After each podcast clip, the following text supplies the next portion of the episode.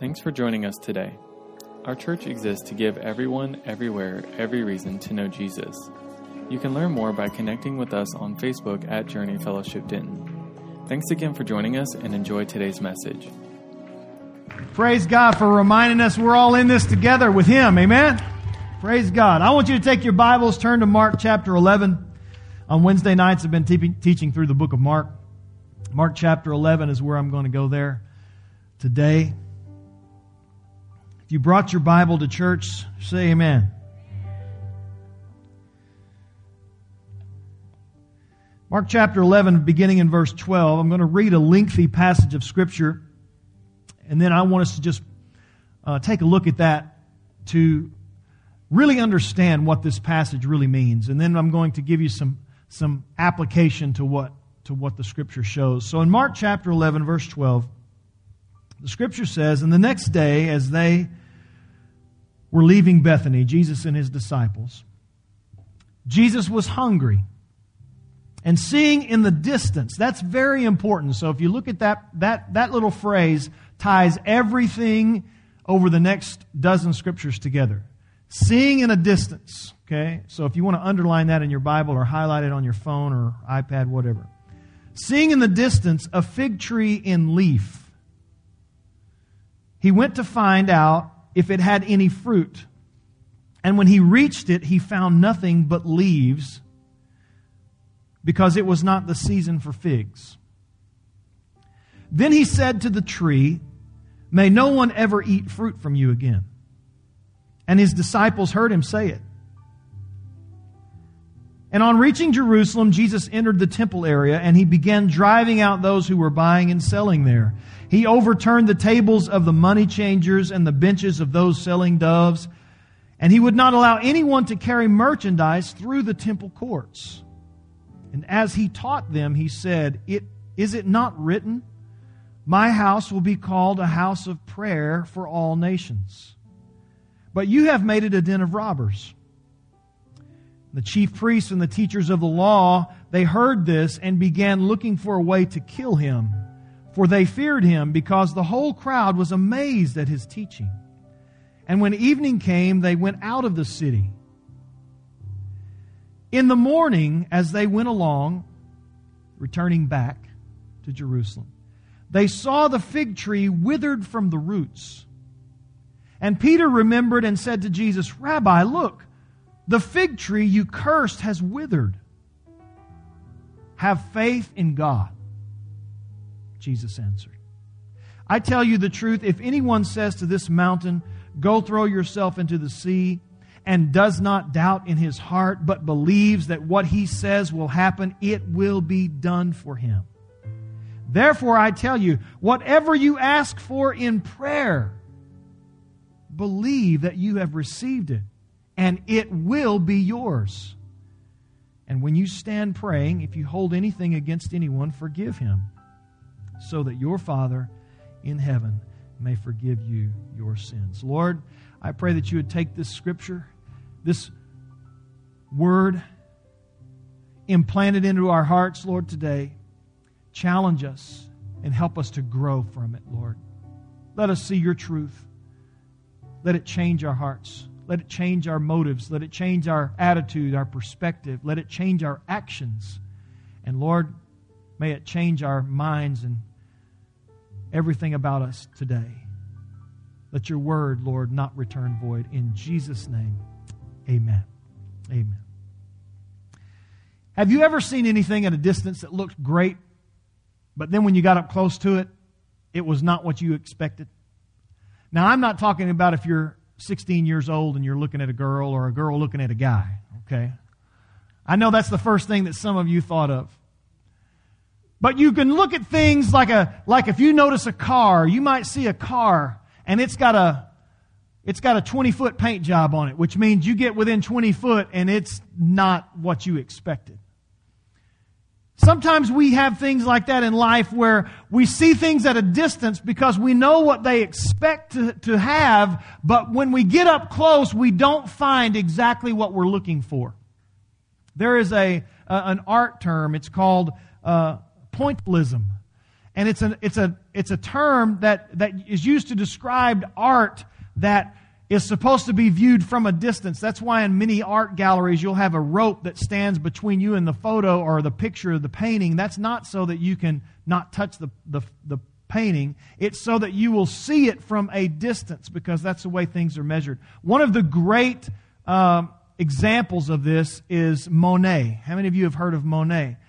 Claude Monet was an impressionist uh, at the turn of the 19th century, and he, he painted artwork uh, by using dots and smears. And Monet Impressionist works are only supposed to be viewed at a distance because when you get up close, it's terrible. Okay? Let me just show you a picture of Monet's uh, Lilies on a Pond. This is, this is this picture. It's a beautiful picture. Okay, now I know that our screen will not do it justice. And just by the way, we're getting a brand new screen coming within the next, brand new everything.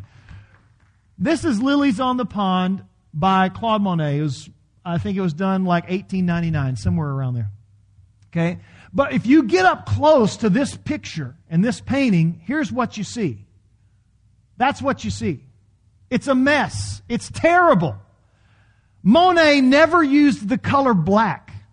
He used multiple colors to produce dark tones. He never used black. He would, he would never use grays. He would only use multiple colors, blues and, and, purples, and he would mix all of these colors together. But when you pull away, go, show the first picture again. When you pull away, you see the beautiful colors. He never used those, those colors that, that would be limiting on the, on the distance, but he used, he used a a plethora of different colors. Up close, it looks like a mess. Far away, from the distance, it's beautiful. It's something, it's, it's a masterpiece. It's a Monet. In verse 13, you see Jesus in our passage. As he and the disciples are walking from Bethany toward Jerusalem, the scripture says in verse 13 that seeing in a distance a fig tree, Jesus was hungry. And Jesus and his disciples are going on a road trip. They were moving from Bethany to Jerusalem, which is about a two mile hike. Let me tell you something. Some of you can't make it from the couch to the, to the uh, bedroom without stopping by the refrigerator because it's too far of a walk. Well, Jesus want, I got some amens on that. Jesus was on his way to, to Jerusalem with his guys and he needed a snack. He wanted something to satisfy him. He was on this little short road trip and he gets hungry, and so he sees in the distance this fig tree. He sees leaves on this fig tree, and he expects this fig tree to satisfy his cravings. But when he gets there and he examines the fig tree, he's dis- disappointed because what, he, what does he find on this fig tree? Nothing but leaves. He finds nothing on the fig tree but leaves. And then at the end of verse 13, we seem to have the explanation, don't we? What does it say? It says that it was not the season for figs. It wasn't the season for figs. Well, if it wasn't the season for figs, then the question arises why would Jesus curse this fig tree if it wasn't even supposed to be producing figs? What's the dilemma here? The dilemma is Jesus seems to, to be a little bit petulant. Je- Jesus seems to be a little bit judgmental and vindictive.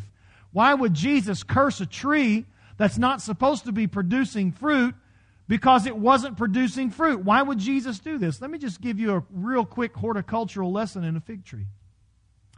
Fig trees uh, in that part of the world were harvested in late summer. They were uh, harvested around August, and they were there's lots of them in that part of the world. And at that time of the year, you could pull those figs off, and they were soft and, and they were supple, and they tasted about like candy. You know, how many of you like fig Newtons? Anybody in the room? Fig Newtons. How many of you just makes you sick thinking about them? Yeah? It's like eating candy. It was a candy. So Jesus, hungry on a road trip, stopping by to get some sweet candy, makes sense. Jesus wanted something. He sees a tree. It's got leaves on it. Here's the thing about trees. We, those fig trees. We know that they weren't harvested until late in the summer. But in Mark chapter 11, when this is taking place, It's most likely the spring. Well, it has to be spring because in just about a week it's going to be Passover. And so that means that the time of year was about March or April. Well, about a fig tree, in the early spring, what a fig tree will do is that figs won't mature, but they will still produce fruit. And you say, well, how does that work, Pastor? Well, here's what happens. In early spring, a fig tree will produce what's called a knop. Some of you, that's the first time you ever heard that term, but a knop are the little round things that, that turn into figs. And actually, what a fig tree does is those knops, the figs, grow and start budding in early spring before the tree produces leaves. Are you tracking with me now? So these knops, these, these figs, these soon to be figs in a few months, they're already on the tree before the tree even has leaves in the spring. After the leaves all fall off in the winter and it starts producing leaves, it's reverse of a lot of other trees where deciduous trees, they'll have the leaves and then they be, begin to produce the fruit. Not so with the fig tree. The fig tree begins with the knops and those knops slowly develop into the figs, and then the leaves start to flourish all over the plant. Now, knops aren't as tasty, but they're still edible. They're satisfying.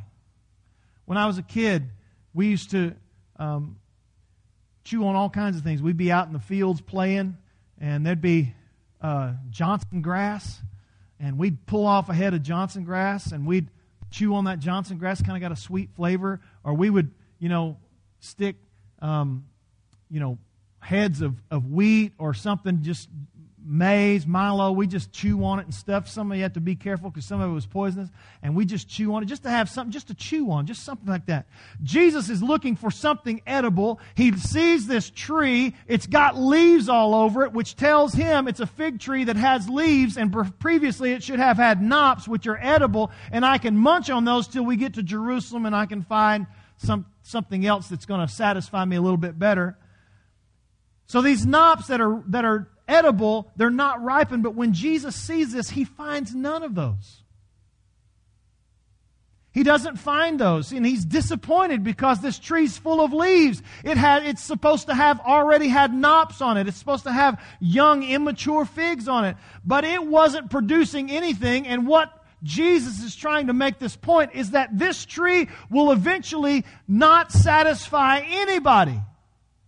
When harvest comes, there will be nothing to harvest because it did not fulfill the purpose of producing the knops. It didn't produce the figs. Now, I want you to think about that application. Think about that as you see what happens next because what Mark does is he tells this story all with a specific reason.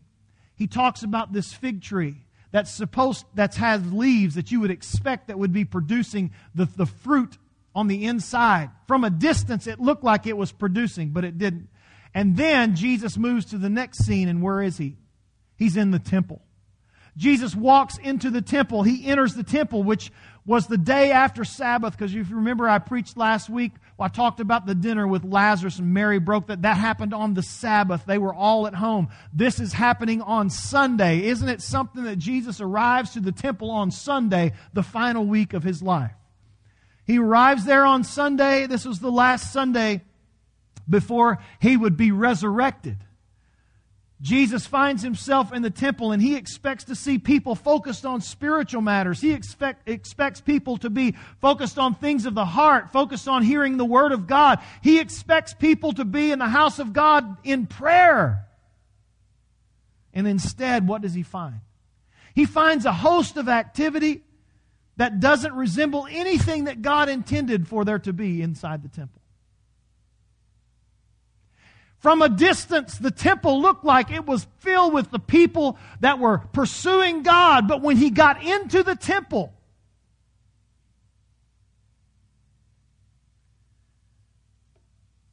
where was the prayer? Where was the eager hunger for the for the good things of God? Where was this eagerness to learn of God? Where was the Word? Where were the hungry hearts who were looking to be satisfied by this seemingly leafy temple? So Jesus sets the record straight, and what does he do? He quotes Isaiah chapter 56.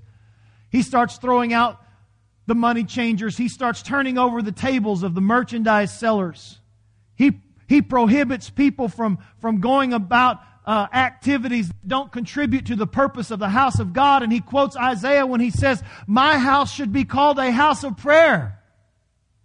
But you've turned it into a den of thieves. You turned it into something that's not even resembling. All you, I, I came up this mountain, approached the temple, and it looked leafy and green. It looked like it was really something. It looked like that there should be fruit inside, but as I began to examine and pull the leaves back, I noticed that it was not producing anything.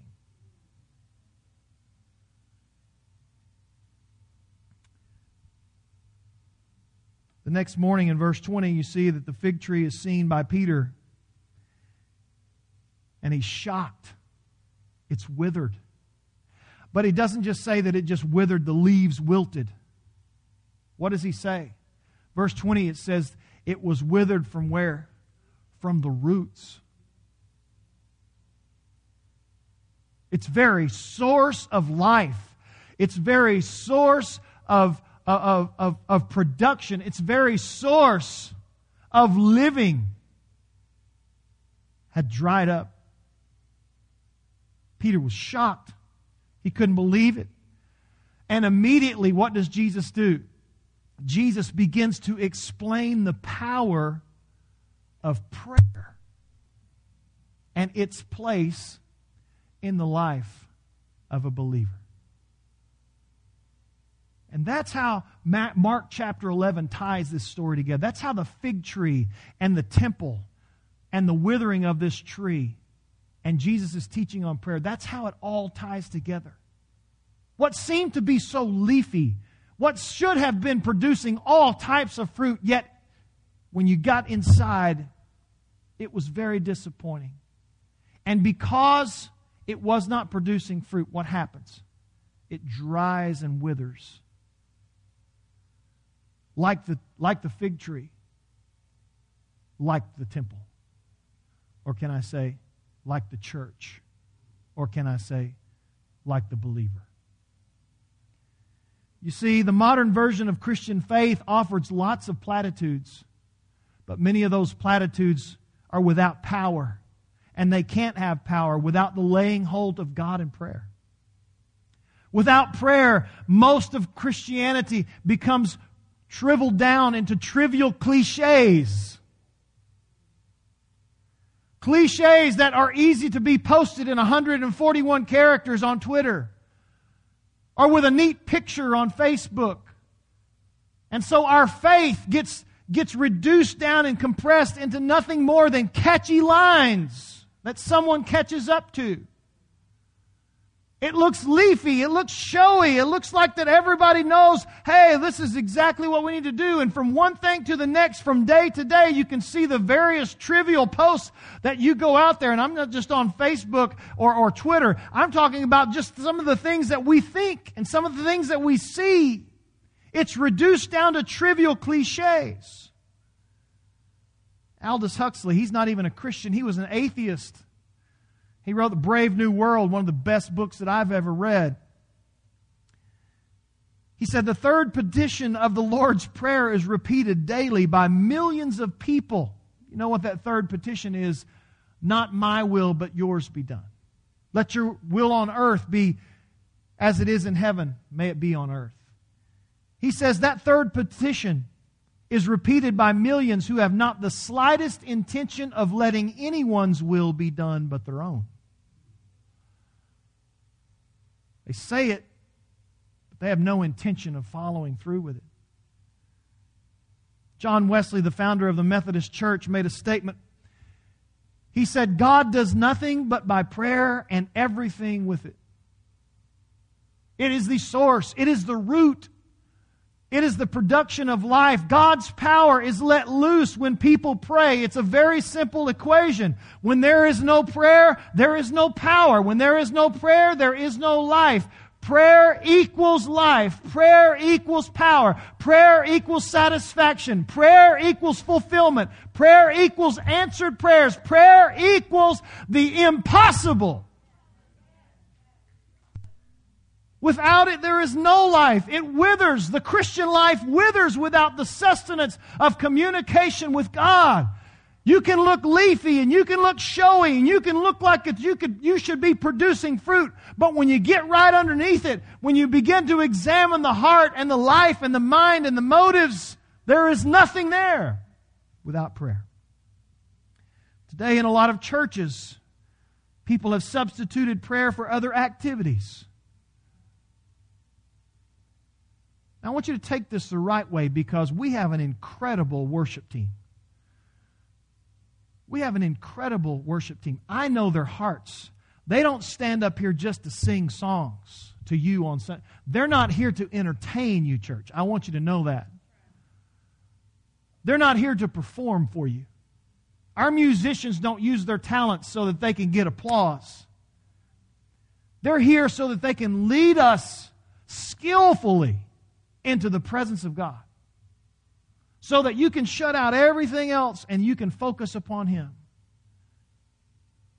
But I want you to know that in our modern version of Christianity, there has been such a focus on praise and music and worship to the extent that it has canceled time of prayer and devotion and quietness unto God.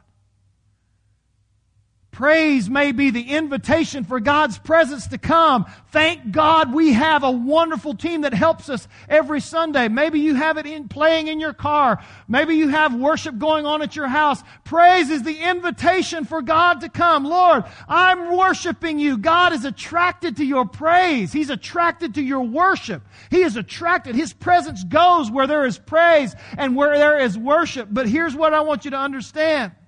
Prayer is the landing strip on which God arrives. You can invite Him to come and you can invite Him to land right in the midst of your, of your home and right in the midst of this church. But if we do not pray, we do not create the place where He can land and stay and move and do among us. Prayer is the landing strip for God to to arrive. Prayer is that landing strip. Its praise is wonderful, but it doesn't replace the life changing, earth shaking power of prayer. You can't sing your way to salvation. You can't sing your way to the fullness of the Holy Spirit. It's part of it, but it is not the way. I've seen people stand for hours in a concert and even in church worship services but I also and, and, and sing songs, but I have also seen Christians today who have been saved for decades who have never laid before God on the carpet face down for even an hour of prayer.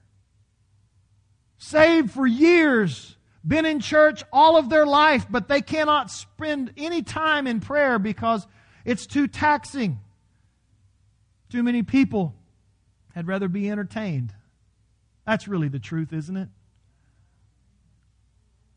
In our American culture, we're so used to entertainment, we have drug it into the front doors of the church. Now, once again, our worship team stands up here. I know their hearts.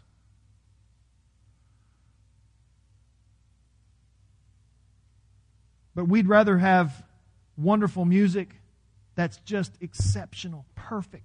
Nobody ever misses a note.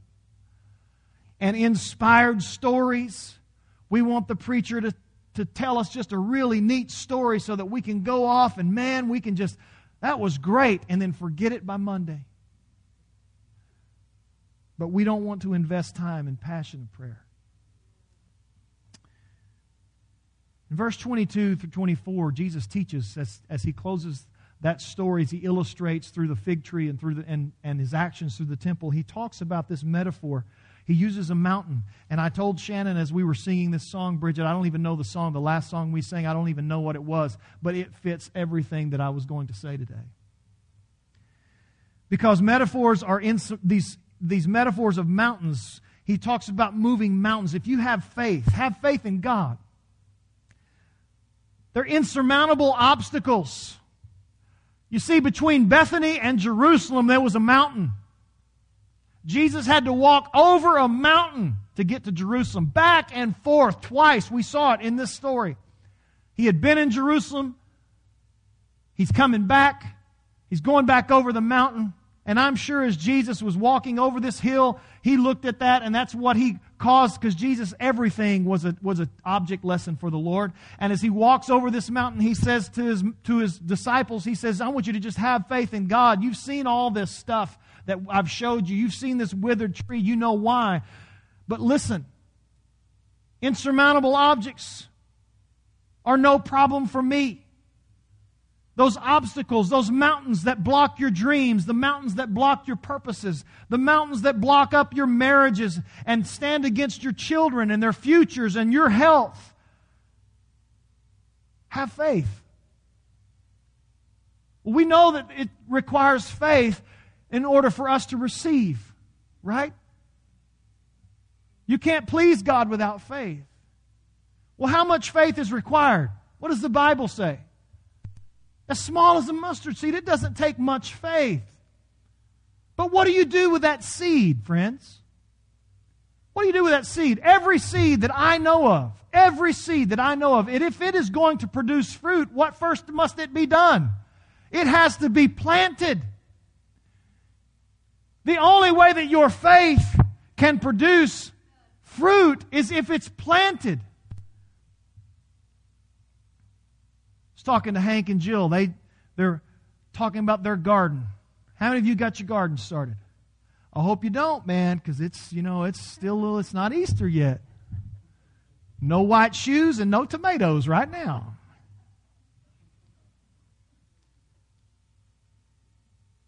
You got to plant those seeds.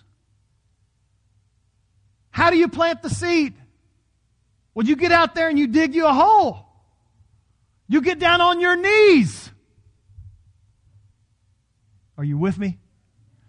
You get down on your knees and you take that faith, that little seed that's going to produce fruit in a few months, and you dig you a hole.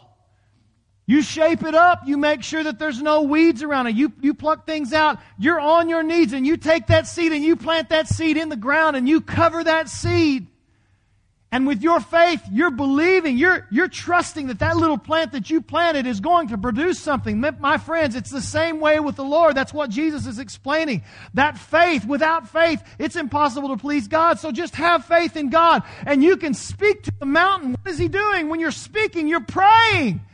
Prayer is the method of planting the seeds of faith into the soil of God's goodness and His love in order to produce the, the miracle that everybody is wanting and looking for. That's what prayer does. And the reason why so many people are confused in their spiritual life today and in their walk with God is because they believe that every that they have done everything right. That they've gone to church, that they've read their Bible, that they've been good. They haven't cussed in a week. They're doing it right. They're trying. And yet it's not working out for them. Why? Because they forgot to pray. They forgot to plant that seed in the ground. They've served, they've worked, and they've had poor results. They were like the disciples who went to cast out demons, and what happened? That demon tore them up. And Jesus said, This only comes from prayer and fasting. There's no, there's no quick, you know, five step plan to casting out devils. There's no quick, you know, seven steps to removing the mountains from your life. No, no, no. It comes through prayer. You can read books, you can go to conferences, you can take seminars to be a better spouse, to be a better parent, to be a better employee. But if you haven't spent time in prayer, my friends, hearing from the heart of God, planting your faith into the ground of God's good and goodness and love, you will not see the fruit of those beliefs. Some people end up in a spiritual rut. You know what a rut is? It's a grave with no, both ends knocked out. A spiritual rut come when we aren't committed to prayer. I've seen a lot of people who have faded out of, out of church. They're here and man, they're hot and on fire and they really are pursuing God. And I start, I start to see them fade. I can tell you the reason why that fade comes. It's because there's a lack of prayer in their life. There's a lack of prayer. It usually begins there because, you know, I know that we can talk on talk for hours on the phone, but when it comes to prayer, something happens to our voice. If you want to move forward, you want to move out of a rut, you can move forward without friends. You can move forward without money. You can move forward without jobs. You can move forward without your help, but you can't move forward without prayer in this life. It takes prayer. God answers sometimes our prayers quickly, but most of the time, it takes a while. A while. He wants persistence. How many of you own a crock pot? If you own a crock pot, raise your hand. Let me see you. Now, how many of you own a microwave? That's 100% participation right there. If a microwave will heat up food, why do you want a crock pot? It's because the final product is different in a crock pot. I like me some crock pot cooking. Shannon's got three crock pots. We don't need a microwave. But when she cooks food in the crock pot, she cooks it slow,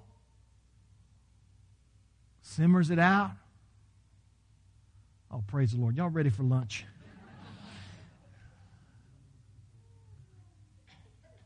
You see, what God does when you pray is He turns it off of like a minute 45 full power. Beep. And He turns it down to simmer. And He just allows it to simmer. As you're praying, it's just simmering. It's taking time. It's not one big blast of heat. It's not stirring the molecules, rubbing them together so fast on the inside it just cooks it without any control. No, no, no. In a crock pot, there's control. There's purpose behind because you're wanting every part of that food, of that meat, of that steak, of that roast, of those potatoes. You want every part to be cooked evenly. You don't want any part to be overcooked and any part underdone. But that crock pot slowly cooks every part of it just exactly the way it needs to be done. And God often answers our prayers in the same way with this crock pot slow simmering way to get to maturity. This crockpot idea is what matures believers because you consistently pray, just like the woman who consistently was persistent. What does it do? Let me just give you four quick things. These aren't in your notes. But it gives God time to prepare our hearts properly for the answer to come. Some of you, you've been praying for God's answer for many, many months, many, many years. And let me just tell you, if God answered the prayer, you would not know how to handle it. If God answered that prayer immediately, you would not know how to deal with it. The second thing is God tests our motives. You know, there's a lot of times that we say things because we just shoot our mouth off and we and, and we want it, but we want it because we want it. Not because it's good, not because it's right, but because we want it, and I want it now. God tests our motives. God also can alter the situation that you're praying about. Isn't it amazing that sometimes as you're praying, the whole situation, what you've been praying for and how you've asked God to, to, to, to answer your prayer, God alters the situation and you have to alter your prayer because it's not the same prayer anymore? Because the situation's changed?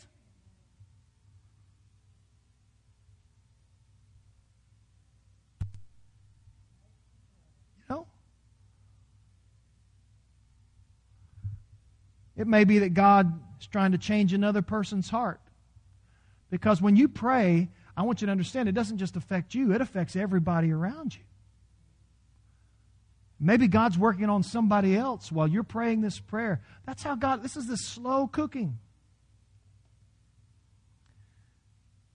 So Jesus sees this at a distance, but he sees no fruit on the fig tree. And when he arrives at this leafy, green temple, I'm being euphoric, euphemism here, he finds not its purpose being fulfilled. And he says, Look, my house should be a house of prayer. Because when you pray, that's when miracles happen. When you pray, that's when lives get changed. And when you pray, that's when things are transformed.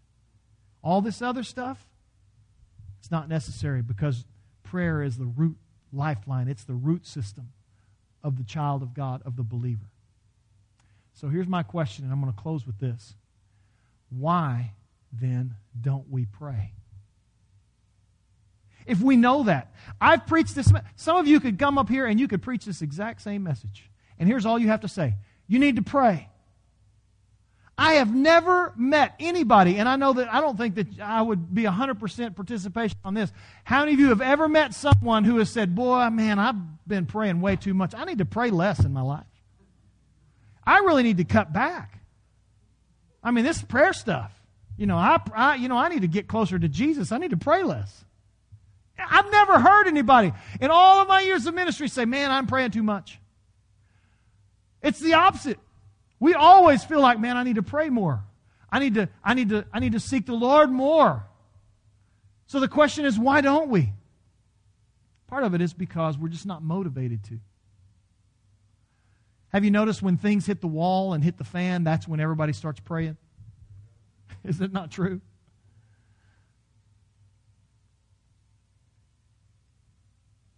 Here's the motivations to pray. I'm going to just give you five quick things and we're going to close. It's on your notes if you want to follow along. First of all, prayer empties the heart of its worries. In Matthew chapter 13, Jesus tells the parable of the seed and the sower. Verse 22, he says, The one who received the seed that fell among the thorns is the man who hears the word, but the worries of this life. Can everybody just say that? The worries of this life. Say it again. The worries of this life and the deceitfulness of wealth choke it out, making it unfruitful. One of the things that happens to every believer is that weeds grow up in our life. There are constant weeds. Right now, your yard is sprouting with leaf, with weeds. There's weeds everywhere. You thought that zero degrees minus two would kill everything? Not weeds, not dandelions. They just grow. They grow in Antarctica. You can't kill them because the weeds will grow up in every yard and they grow up in every life. We have worries. We have our, chil- our children. We have our jobs. We have our, our bank account. We have our house. We've got our car being broke down. We've always got something. There's weeds, constant worries, constant cares, just always being thrown at you, always, over and over. And if you're not careful, what will happen is those weeds will begin to choke out the very fruit that you're trying to produce in your life. So what do you do, Pastor? If it's just a natural thing for us to grow weeds, what do we do? Prayer, friends. Prayer empties our heart of its worries. Prayer is the only herbicide that will prevent weeds from growing. Prayer is like a pre-emergence that you put down on your yard to keep crabgrass out in a month or so. Prayer is, is the roundup that kills the stuff that will choke out your good grass, what you're trying to produce. Because we are, we are full of worry. Matthew 6:11 says, "Just pray this, say, Lord, would you just give me today my daily bread?" What a great way to empty yourself of worry of not having enough. Lord, you're on my side. If God be for us, who can be against us? Lord, empty my heart of the worries that I'm not going to be able to make. Empty my heart of the worries of this job. Empty my heart of the worries of making payroll. Empty my heart of the worries of making it to the end of the month. Prayer, my friend, will wrap its arms around you and just encourage you. Man, I've seen it so many times in my own life.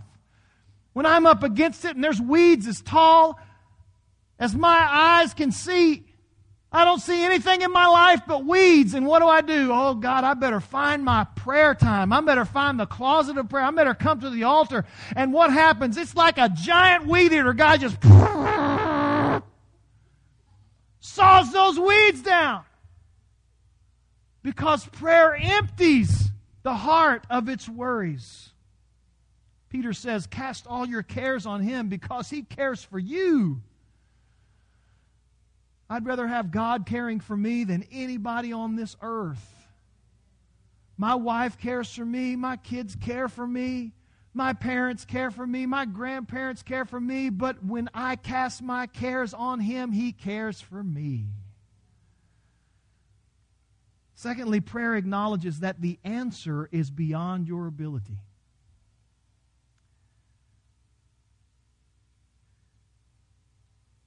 There are things that you have to admit that are out of your control, right?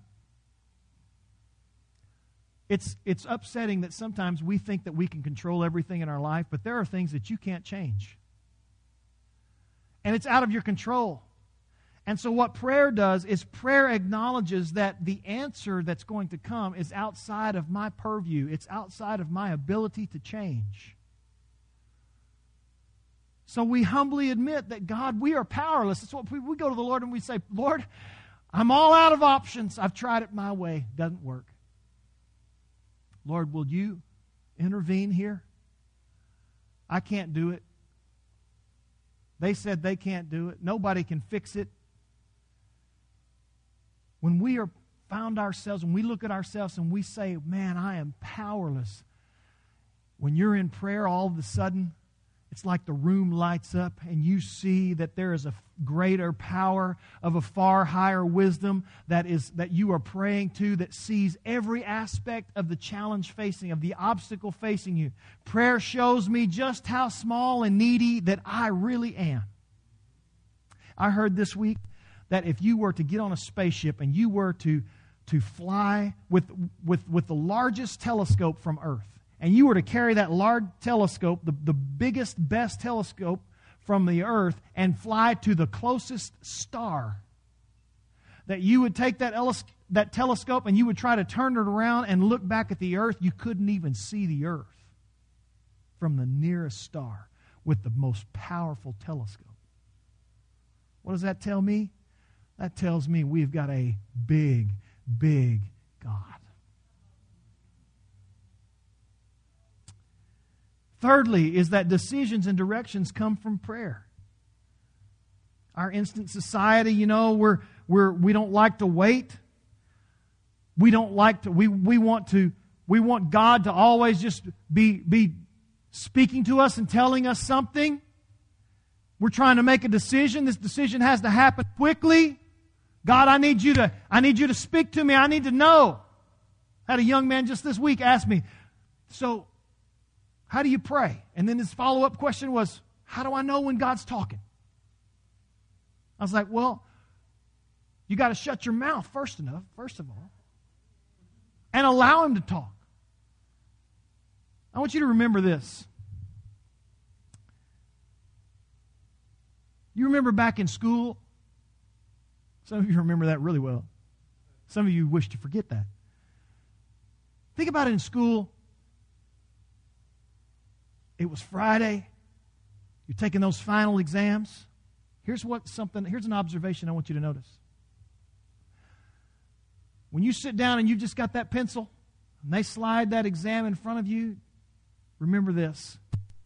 The teacher doesn't talk when the student is taking the test.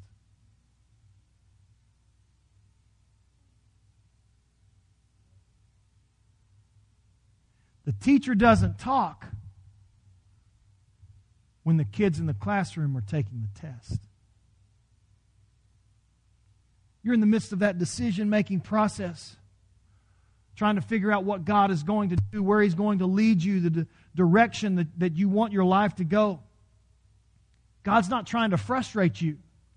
What God is doing is He's wanting to see what you know and what you don't know.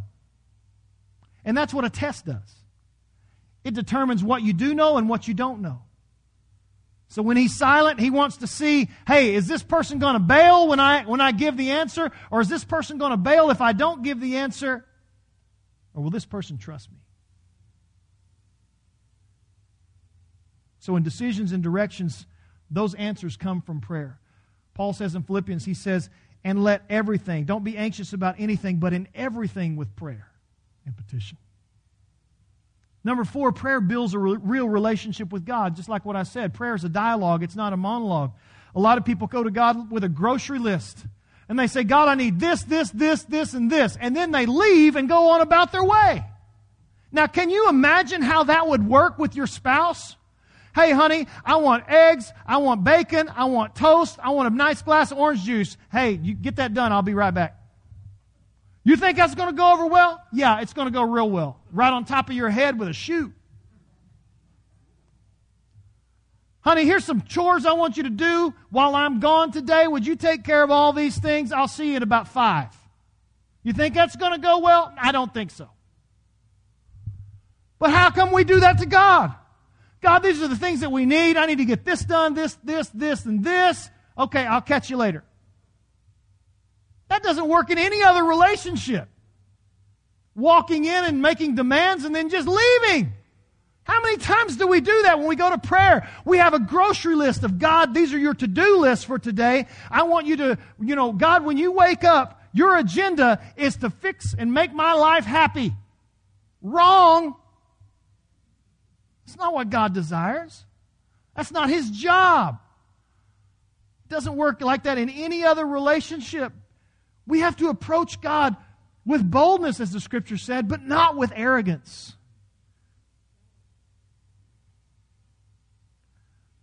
Family and friends are allowed to come. Our house has been open all. We, we have an open house. We've got neighbors that'll just kind of like walk through the door.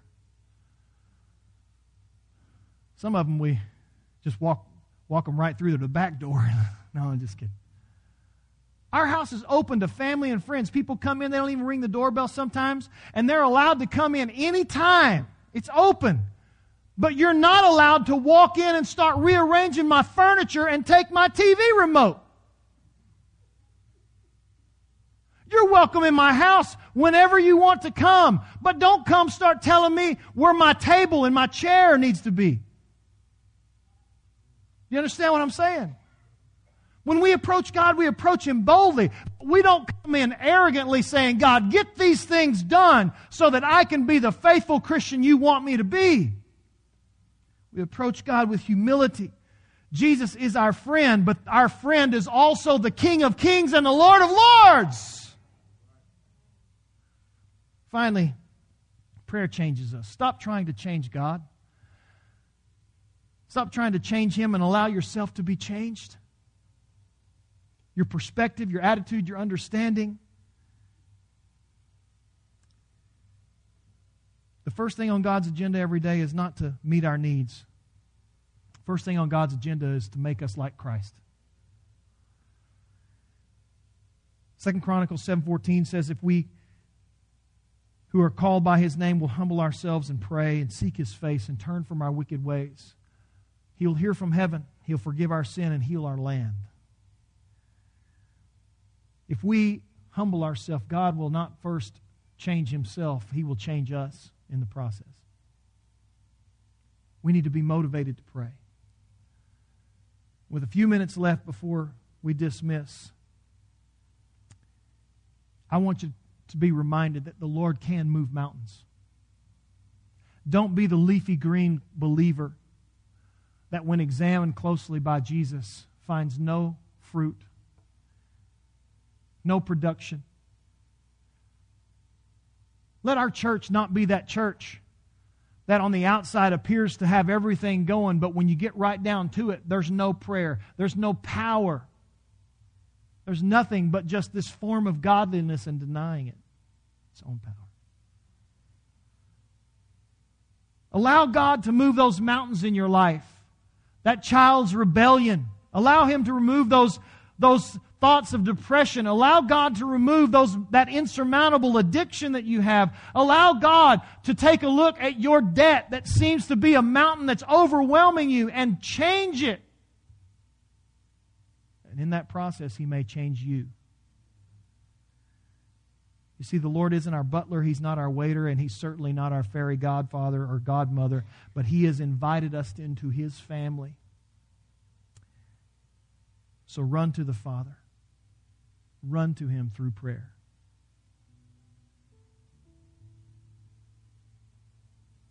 I want you to stand with me this morning.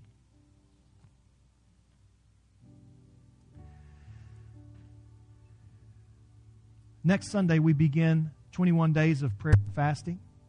We usually do this in January. We moved it, I wanted it to be right before Easter. I'm going to give you a handout next week of some things that I want you to pray with me about. I believe that God needs to begin a new and a fresh and a new revival in our church like never before. We need, and revival doesn't begin when new people start. Revival begins with who all's here right now. That's where it starts when you get revived in your life, when, you're, when you fan into flame the, the, the gift that God has given you, that fire begins to be contagious to your friends and family and all those people that don't know Jesus. All of a sudden, that starts changing as God begins to renew us. So next week, we begin that journey of 21 days of prayer and fasting. I've got some, some handouts about fasting. I encourage you to do that.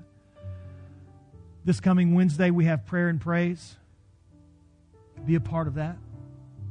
Those are things that you can just be involved in as a church. But I, I, just, I just tell you this without prayer in your life, you're like a fig tree that's roots have withered. Your spiritual life becomes dry. And those mountains get hard to climb. But prayer moves those mountains, it makes your paths level. It, it goes in front of you. It's, it's the, it's the soil that's the seed of faith gets planted in. And so this morning, we've got a couple minutes. As they sing this last song that they sang beforehand, here's what I want to do I want to invite you to prayer with me. I want to invite you to the altar area. I know that there, you, you may think, you know, there's nothing special about, there's something about approaching God approaching where he is, approaching the place where God, in the Old Testament, the altar was where God met with his people.